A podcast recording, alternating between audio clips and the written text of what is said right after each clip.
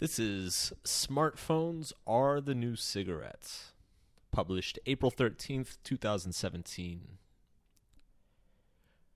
I go to this boot camp style class sometimes at the gym near my apartment. It's one of those classes where a coach stands there and yells at you to do more push ups or squats until you think you're going to puke. Then you go home and struggle to sit on a toilet for the next three days. It's great. I love it. I never miss a week. Today, as happens many mornings, a couple of people, in between exercises, ran over to the wall to pick up their phones and check.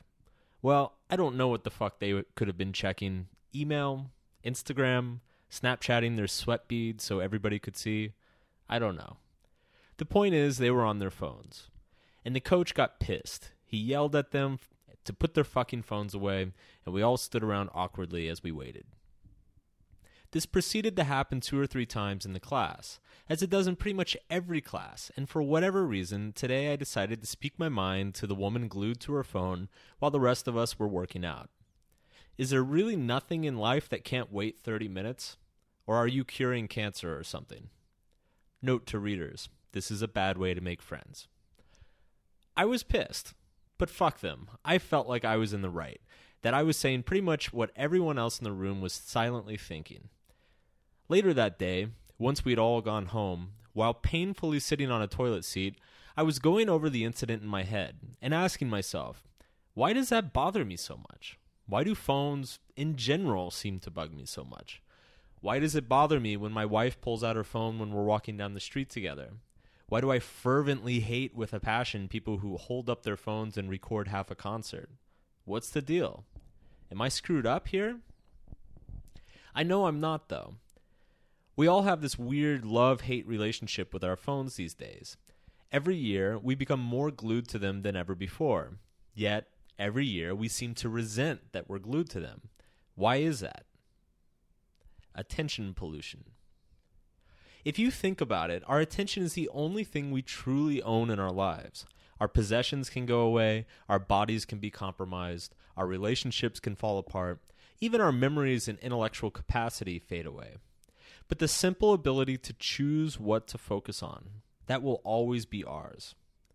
Unfortunately, with today's technology, our attention is being pulled in more directions than ever before, which makes this optioning of our own attention more difficult and more important than ever before.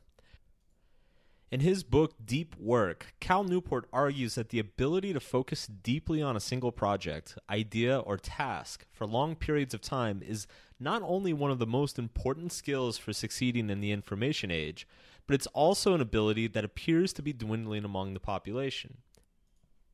But I would go even further. I would say that our ability to focus and hone our attention on what we need is a core component of living a happy, healthy life. We've all had those days or weeks or months or years where we felt scatterbrained, out of control of our own reality, constantly sucked down rabbit holes of pointless information and drama comprised of endless clicks and notifications.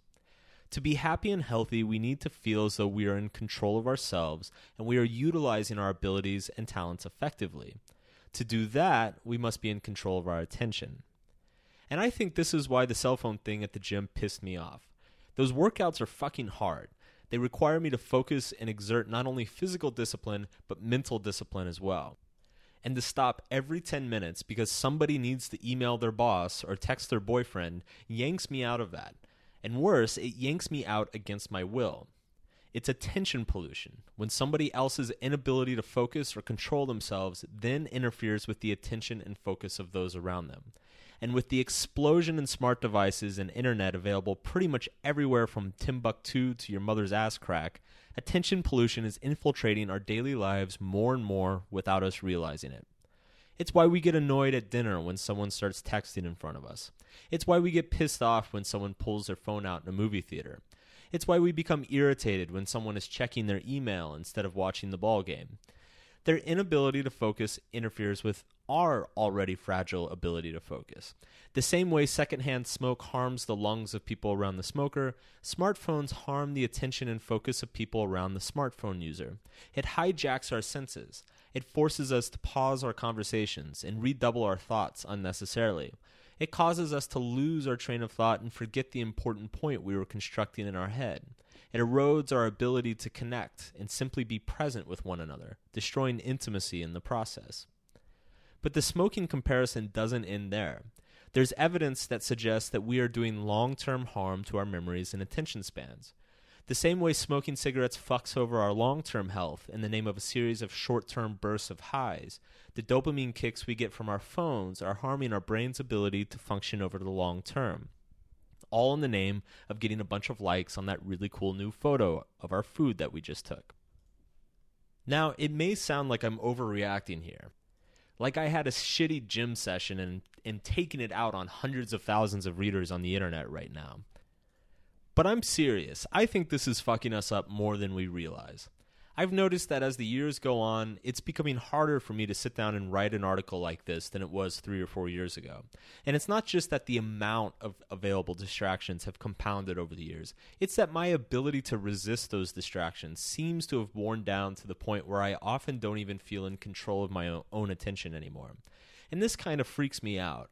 It's not that I resent the woman at the gym who can't go 10 minutes without checking her messages. I resent that I am becoming that person at the gym who can't go 10 minutes without checking his messages. And I'm pretty sure I'm not the only one. I've met people the last few years who get incredibly anxious if they can't check their phones in social situations. They carry their phones in the conversations the way some people carry dogs on airplanes. It's a constant outlet if the necessity to interface with another person's thoughts and feelings ever becomes too intense. I've started to notice people who feel like they need to always be checking email or their messages to feel as though they're being a good, productive employee. It doesn't matter if it's their kid's violin recital, or they're in the car at a stoplight, or in bed at midnight on a Saturday. They feel like they always have to be caught up on every piece of information that is flung their way, otherwise, they're somehow failing. I've noticed friends who can no longer sit through entire movies or even episodes of a TV show without pulling out their phones multiple times in the middle of it.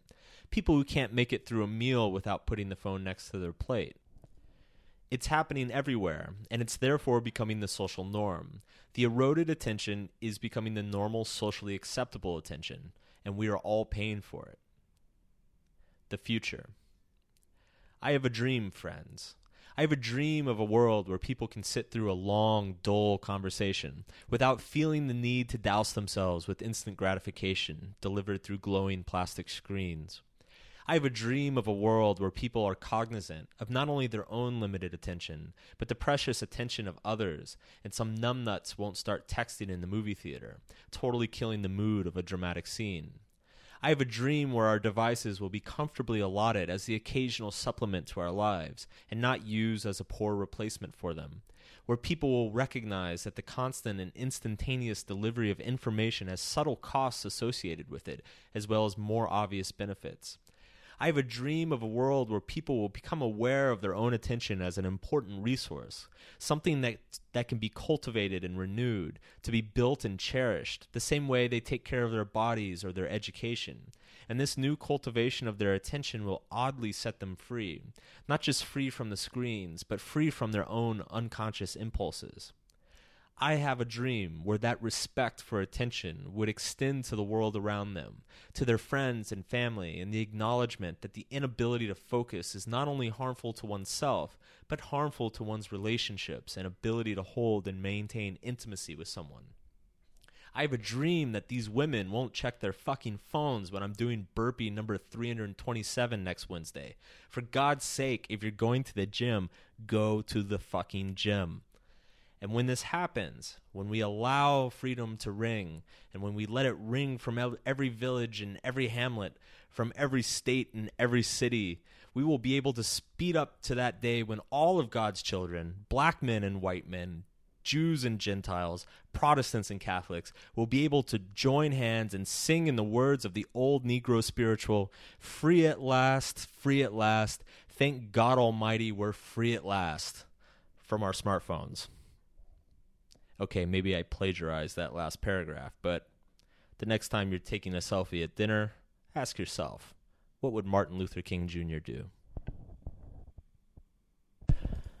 Hey, Mark here. I just want to give you one quick final message. If you enjoyed this audio, if you enjoyed the content, um, I have a free PDF short ebook that is available on my website. Um, if you go to markmanson.net slash subscribe, uh, you can just enter your email. You'll receive it for free. It's called Three Ideas That Can Change Your Life. And um, I break down basically kind of three psychological concepts that were hugely influential and impactful on me, and uh, readers have gotten a lot out of them. So if you enjoy what you hear, you want to hear more, you want to keep in touch, know when I post shit online, uh, go to markmanson.net slash subscribe and drop your email in there. It'll come right to you. Thanks.